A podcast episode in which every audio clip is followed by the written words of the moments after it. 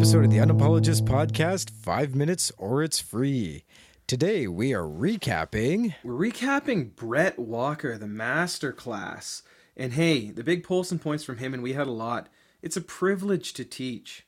Fascina- fascination breeds passion. Students need role models. Be one. Most students are at risk of something and they need to be engaged, even the ones that are your high flyers. The key to engagement hey, it's making those connections. Ask your students, what's your story? Hey, there's an importance in seeing yourself reflected in your reading. So make sure you're bringing that into your into your practice cuz all it takes is one book to hook somebody. Hey, make it fun while holding educational value.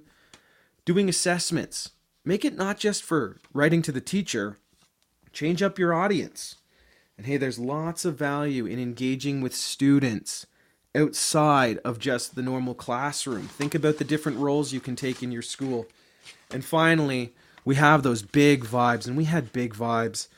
Every person we come across in our life, we can learn something from. And really, it's all about connections. Hey, Vito, what are you going to do this week based on what we learned from Brett? I loved how we talked about learning their story, which is something I do in religion, but I haven't done a lot in English, and I realize that now. So this week in my English class, I'm going to gear one of my tasks to learning their story and get to know them. Chris, what about you? What are you doing this week? I think it's interesting that you say that because I actually have a particular student in my mind right now that this week I am going to ask and I'm going to connect with and I'm going to engage with and I'm going to say, hey, what's your story? Because this is a student who I feel I haven't really connected with. And so I'm going to ask them that question. So I think it's really interesting that we both picked up on that. Absolutely. And being narrative approaches to education makes sense to us.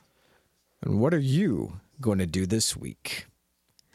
Thank you for joining us for another episode of the Unapologist Podcast, Five Minutes or It's Free. We'll catch you next time.